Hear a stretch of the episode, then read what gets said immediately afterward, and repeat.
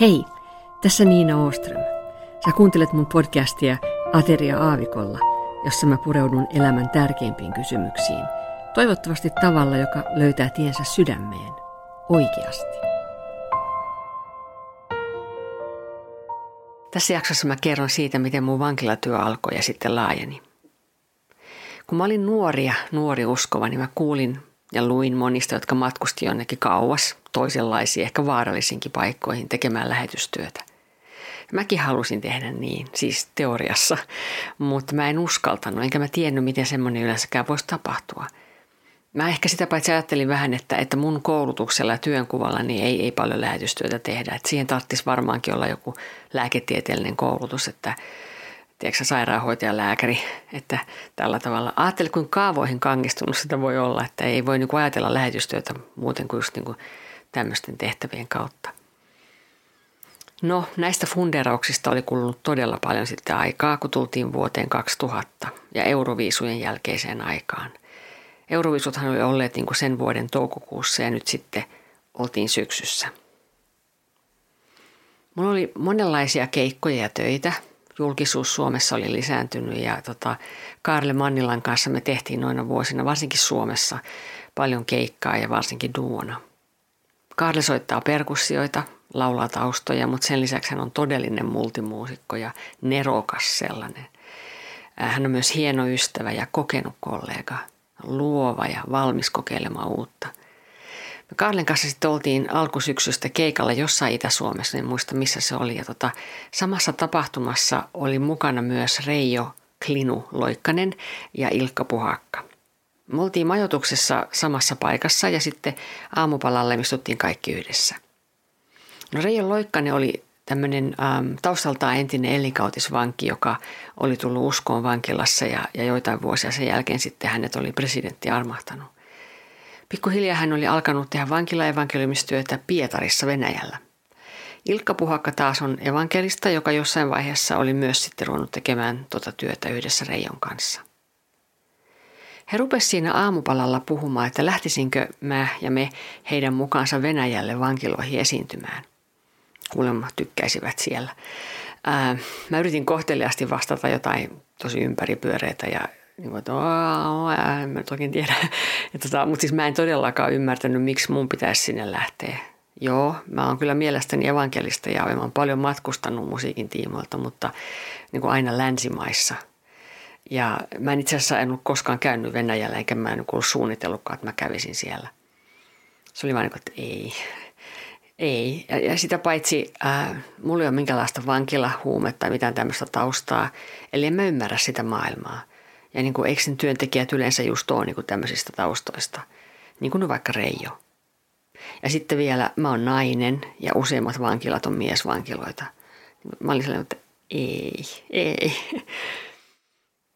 He kuitenkin pyysi ajattelemaan ja rukoilemaan asiaa ja mä sanoin, että okei, mä teen sen. Ähm, pari kuukautta kului sitten ja mulla ei ollut asiasta vieläkään niin kuin mitään selvyyttä. Ja, mutta kuitenkin mä niin kuitenkin niin kuin koin, että ei, ei, ei mun niin kuin, ei tehnyt mieli mennä. Mutta mulla on semmoinen perusdrive kuitenkin, että mun täytyy tehdä niin kuin Herra haluaa. Eli jos hän niin haluaa, niin sitten, sitten mennään. Mutta tässä vaiheessa mä siis en tiennyt. Sitten se oli näinä aikoina, joskus ehkä varmaan marraskuuta 2000, yhtenä sunnuntai-aamuna, kun mä olin kotona ja nukuin, eli siis mulla oli vapaa päivä, niin puhelin soi ja mä ihmettelin, että kuka tähän aikaan soittaa. No se oli Reijo ja tota, he oli Ilkan kanssa menossa pohjoisessa kohti Raja Jooseppia. Ne oli matkalla Murmanskiin ja tota, Reijo kysyi sitten, että oliko mä miettinyt hänen ehdotusta. Ja tota, mä sitten niinku mongersin siinä niinku vastauksessa jotain tosi epämääräistä, kun mä en niinku vieläkään tiennyt, enkä osannut sanoa. No se linja oli huono, siis kun kenttää ei oikein ollut siinä. Ja tota, sitten se puhelu lopuksi katkesi. Ja mä olin silleen, niin kuin, että huh, että saved by the bell, ää, että, että hyvä, että nyt mun ei niin tarvitse sanoa mitään nyt ainakaan heti. Ja, mutta sitten kuitenkin mä, niin kuin, mä olin sitten jo hereillä ja mä sitten ajattelin, että okei mä menen alakertaan aamukahville ja, ja tota, mä avasin sanomalehden, joka siihen aikaan meillä oli siis tämä paikallinen Österbotningen lehti. Siinä lehdessä oli ainakin silloin aina myös niin kuin päivän raamatun kohdat ja mä katsoin ne, niin kuin mä yleensäkin teen. Ja, ja tota, mulla mennäisi mennä kahvi väärään kurkkuun, kun mä sitten luin sen sanalaskujen luvun. Ää, se oli 24. luku, jakeet 11 ja 12. Ää, mä luen sen nyt tässä, mä luen sen suomeksi ja tota, mä luen sen 92 käännöksestä, ää, koska se niin kuin, on aika samanlainen kuin se, mitä mä ruotsiksi luin. Se on näin, että Mene väliin, kun syytöntä viedään surmattavaksi. Riennä apuun, kun hän hoippuu teloituspaikalle. Älä selitä, enhän tunne koko asiaa, sillä sydänten tutkijaa sinä et petä. Hän valvoo sinua ja tuntee sinut. Hän maksaa jokaiselle tekojen mukaan. Okei, okei, okei. nyt mä tiesin siis, että mun tarvitsee mennä. Mä en ollut mitenkään niin kuin, että jipii, nyt mennään Venäjälle vankiloihin, mutta, mutta tuli varmuus siitä, että, että nyt tarvitsee mennä. Ja se oli jollain tavalla myös helpotus. No ehkä sitten tunnin päästä siitä, niin Reijo soitti uudestaan, kun kenttä oli taas parempi. Ja sitten hän kysyi, että no niin, että miten, miten se oli, että, niin, että läheksä, että onko miettinyt? No nyt mä sitten pystyin vastaamaan, että joo, mä lähden.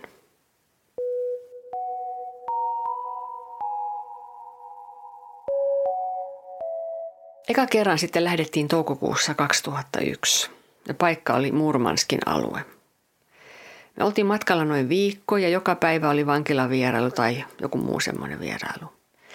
Ja jo eka paikassa, vaikka siellä kyllä oli ankeeta, ja anke on siis mietosana, niin mä tajusin, että tämähän toimii. Tämähän toimii. Se oli vähän niin kuin kotiansa olisi tullut.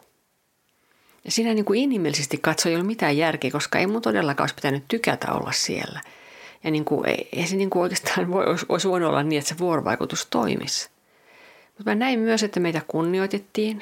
Että se ei ollutkaan naiselle sellaista kuin mä ajattelin. Tässä kohdassa pitää kertoa yksi aika jännä juttu. Tämä eka matkahan oli toukokuun alkua ja yhtenä päivänä siellä kun oltiin tultu vankilasta takaisin hotelliin, niin, niin Kaarle muisti, että, että sinä päivänä tai siis illalla tulee Euroviisujen loppukilpailu. Ja se kysyi, että haluanko mä katsoa. Ja tota, mä, olin se, mä olin niin väsynyt, mä olin niin väsynyt sen päivän työn jälkeen, että mä en millään jaksanut. Että mä menen nyt vaan huoneeseen ja tota, äh, mä mietin sitten vaan myöhemmin, että onpa erilaiset paikat, erilaiset mestat tasan vuosi Euroviisujen jälkeen. Että nämä on niin kuin asteikon kaksi eri ääripäätä. Että todellakin, mutta mä olin silti tosi mielelläni just siellä, missä mä nyt sitten olin – ja se tuntui hyvältä ja tarkoitukselliselta. Mä huomasin, että, että vaikka ulkoiset puitteet on hyvin erilaiset, niin ihminen on kuitenkin sama aina. Jokainen haluaa tulla nähdyksi ja rakastetuksi. Jokainen haluaa tietää merkitseekö se kenellekään mitä, että mä oon elossa, että mä oon. Ja jokaiselle on tämä sama ja ainoa mahdollisuus löytää tarkoitus elämällensä ja saada syntinsä anteeksi. Ja se on Jeesus. Siitä ei pääse yli eikä ympäri. Yksi niistä asioista, jonka mä sitten opin myös pikkuhiljaa oli, että, että jokaisen sitä työtä tekevän on, on tärkeä olla se, kuka on.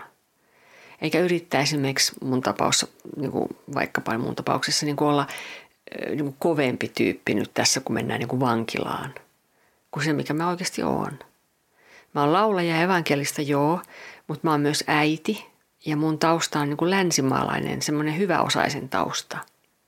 Taas vaikka Reijo sit siinä vieressä niin kuin tatuointinen ja vankilataustoinen ja ulkonaisesti niin kuin ihan toisenlainen ja hän on sellainen. Mutta kummassakin meissä kuitenkin vaikuttaa pyhä henki, koska me kuulutaan Jeesukselle. Ja se astia on vaan niin kuin toisen näköinen.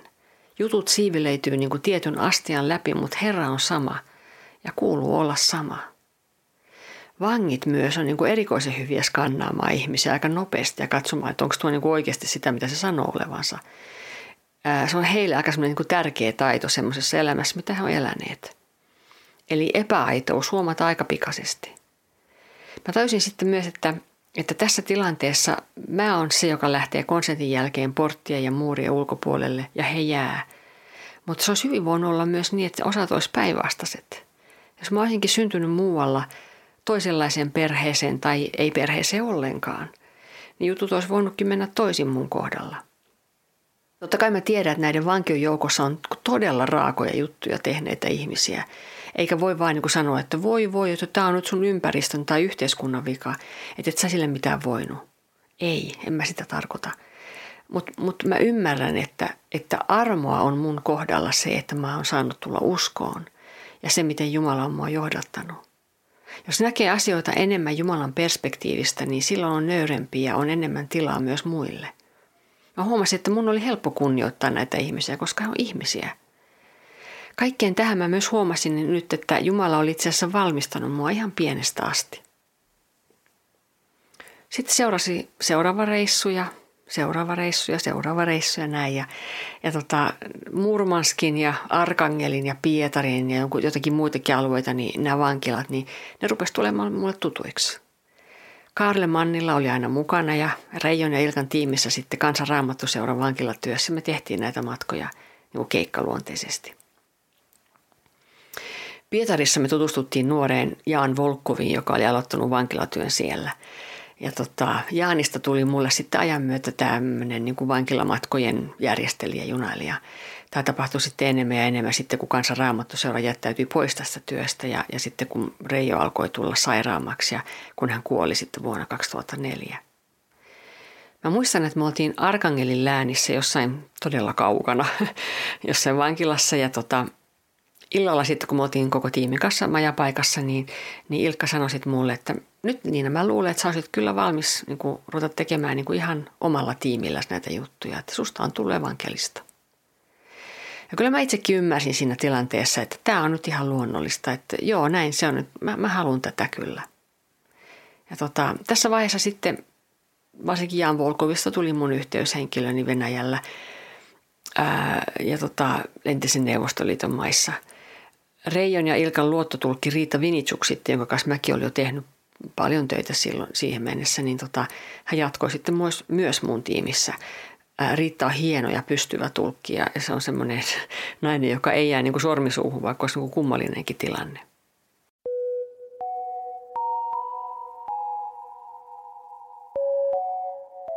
Mä oon tosi huono laittamaan asioita objektiiviseen aikajärjestykseen ja, ja muutenkin niin muistamaan sellaista, mitä muut muistaa. Mutta, mutta sen mä muistan, että mä olin vuonna 2009 Lontoossa äänittämässä The Way We Are-albumia Dan Weeksin studiossa, eli sillä matkalla. Niin kun mä sain sitten tiedon siitä, että, että tämmöinen suunniteltu vankilareissu, joka piti tapahtua sitten niin tyyliin kuukauden päästä, niin se piti peruuttaa, koska varoja ei siihen vaan löytynyt.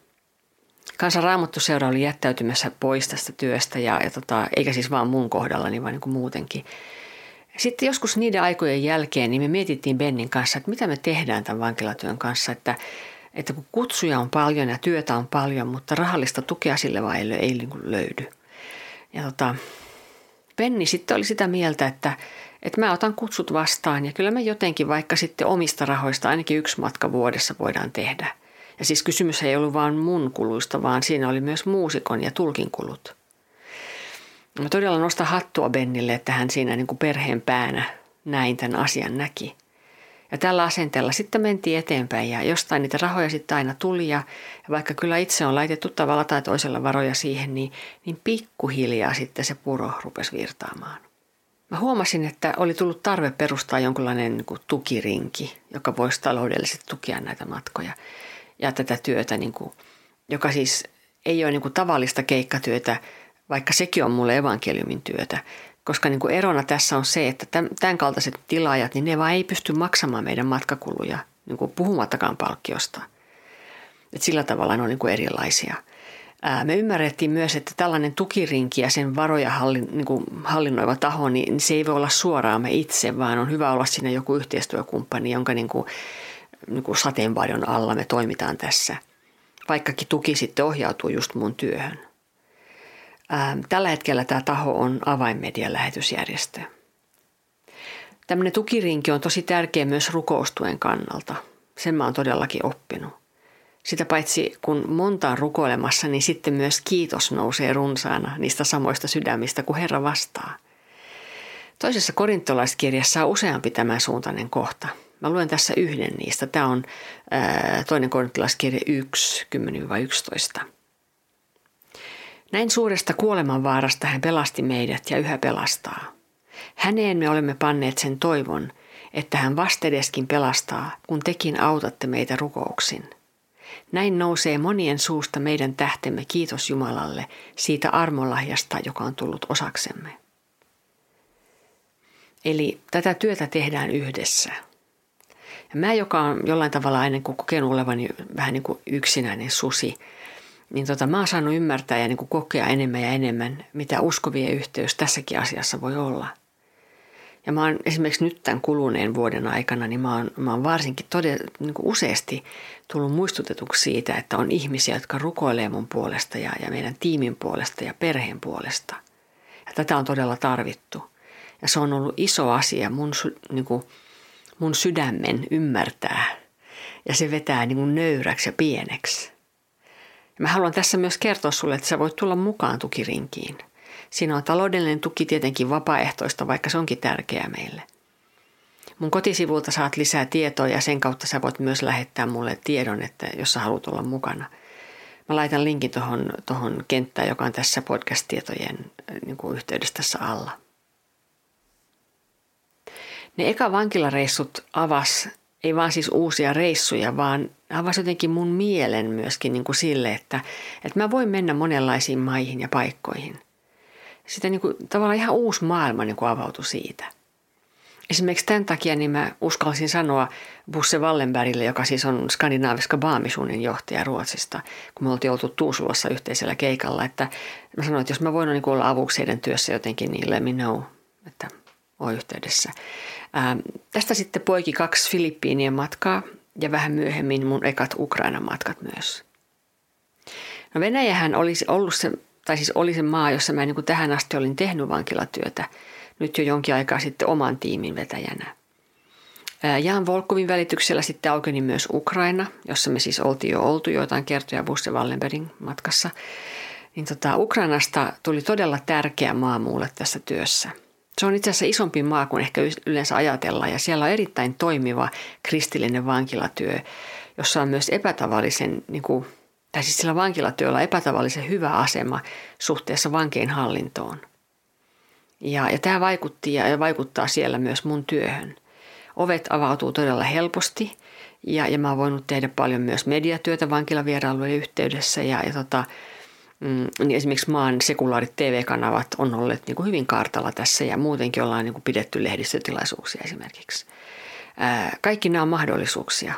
Ja nämä ei ole vain niin mahdollisuuksia tiedottaa tästä työstä, vaan ne on myös ihan mahdollisuuksia vapaasti jakaa evankeliumia. Ja on hyvä käyttää niin monta kanavaa kuin mahdollista.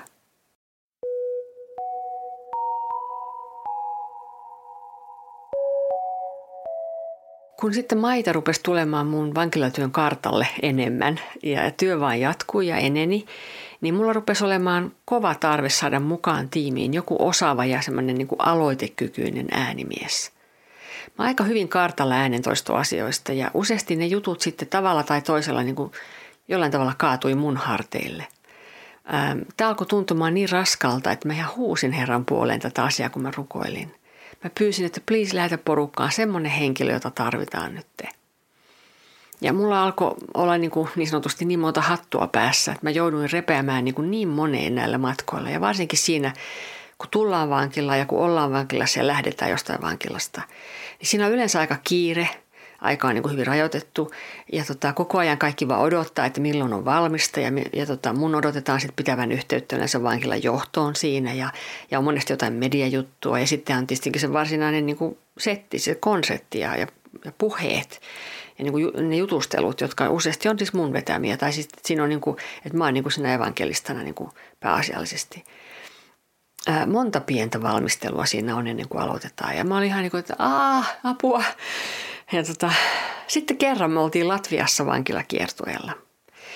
Meidän kontaktit siellä oli Jaan Volkovin välityksellä ja mä pyysin sitten, että, että tota, sen lisäksi, että tämä seurakunta, joka siis oli se Jaan Volkovin kontakti, että sen lisäksi, että he antaa meille äänentoiston lainaksi sen viikon, niin voisiko he myös lähettää mukana jonkun, joka hoitaisi äänentoiston sen viikon. No he antoi musta mukaan päämiksaajansa. Se oli siis iso seura, tai on iso seurakunta Riigassa. Ja tämä päämiksaaja oli semmoinen Edis Vapes. Ja tota, heiltä tuli sitten mulle myös keyboard. Ja, ja tota, sitten eka konsertin aikana niin mä huomasin, että pedaali ei oikein toimi. Ja tämä sustain-pedaali siis on aika tärkeä juttu, varsinkin kun tehdään duona töitä. Eli siinä ei ole niin kuin, sä oot niin siinä aika niin kuin paljaana niin kuin musikaalisesti. Siinä, siinä on niin kuin paljon muuta, mikä on niin avittamassa. Ja, tota, ja sitten kun se setti oli loppu, konsertti oli loppu ja, ja vangit oli poistuneet salista, niin Edis tuli siinä mun luokse, me juteltiin ja mä sanoin sitten hänelle, että tämä mun pedaali toimii huonosti. Ja mä en oikeastaan kärinyt sanoa sen enempää, kun Edis sanoi sitten, että joo, että mä oon jo pyytänyt yhtä ystävää tuomaan uuden pedaalin ää, tämän päivän toiseen konserttiin, joka sekin oli Riigassa. Siinä kohdassa mä olin ihan, että wow, wow, tällaisen äänimiehen mä tarttisin. Ja hän oli muutenkin hoitanut homman hienosti. Mä olin tosi vaikuttunut. Ja kävi myös ilmi, että Edis puhuu sujuvasti Venäjää, siis Latvian lisäksi. Tämä olisi niin ihan täydellistä. Mutta hän on ammattilainen ja ei mulla ole varaa ottaa tiimiin sellaista ja, ja eikä se ole kiinnostunutkaan niin kuin muutenkaan. Ja tässä työssä on niin, niin monta puolta, jotka pitäisi niin kuin natsata, että joku haluaa tulla mukaan. En mä niin kuin sanonut hänelle mitään sit siitä. Mä kuitenkin sitten yhtenä iltana kerroin tästä meidän tulkille Riitalle, joka oli siis mukana. Ja, ja tota, Riitta sitten sanoi, että no itse asiassa Edis oli jutellut hänelle, että olisi hieno tulla meidän tiimiin. Ja mä varmaan rupesin itkemään, koska mä olin niin ihmeissäni ja niin kiitollinen. Jumala oli antanut meille äänimiehen. Sellaisen, joka osaa asiansa, jolla on asenne niin kohdallaan. Hänellä on sellainen palvelijan sydän ja hän on niin, niin oma-aloitteen eikä tuo joka ongelmaa mulle, vaan hoitaa itse. Ja hän on ollut tiimissä mukana siitä lähtien. Kitaristi Kimmo Suomella tuli jossain kohtaa kyytiin sitten Kaarle Mannilan lisäksi ja, ja sitten myöhemmin Kaaren tilalle. Ja, ja tota, Kimmon kanssa jutellaan vankilareissusta ihan lähiaikoina ilmestyvässä jaksossa. Siinä jutellaan monista maista ja tapahtumista ja ihmisistä. Kimmolasta paitsi periaatteessa parempi muisti kuin mulla, niin se on hyvä, että hän juttelee mun kanssa näistä. Mutta niistä lisää sitten. Sitten mä kyllä vielä kerron yhden jakson verran muista maista niin kuin vankiloiden ja muutenkin työn suhteen. Ja, ja tota, Suomessa sitten myöskin tapahtui paljon. Koko tänä aikana kuitenkin mä tein keikkoja siis myös Suomessa ja, ja jonkun verran muissa maissa, siis sellaista, mikä ei ollut vankilatyötä. Levyjä tehtiin myös, esimerkiksi Landscape of My Soul, joka oli ensimmäinen levy, jos mä olin tuottajana. Niin monta asiaa tapahtuu elämässä samaaikaisesti, niinhän se aina on – on ulkoinen ja sisäinen elämä. On perhe, ihmissuhteet, vapaa-aika. Kaiken tämän keskellä Herra vie eteenpäin ja vie muutokseen. Hänen kaltaisuutensa ja lähemmäs häntä, jos me vaan suostutaan siihen. Ja tämäkin prosessi oli koko ajan mun elämässä käynnissä. Kiitos, kun olit taas kuulolla tänään. Tavataan seuraavassa jaksossa.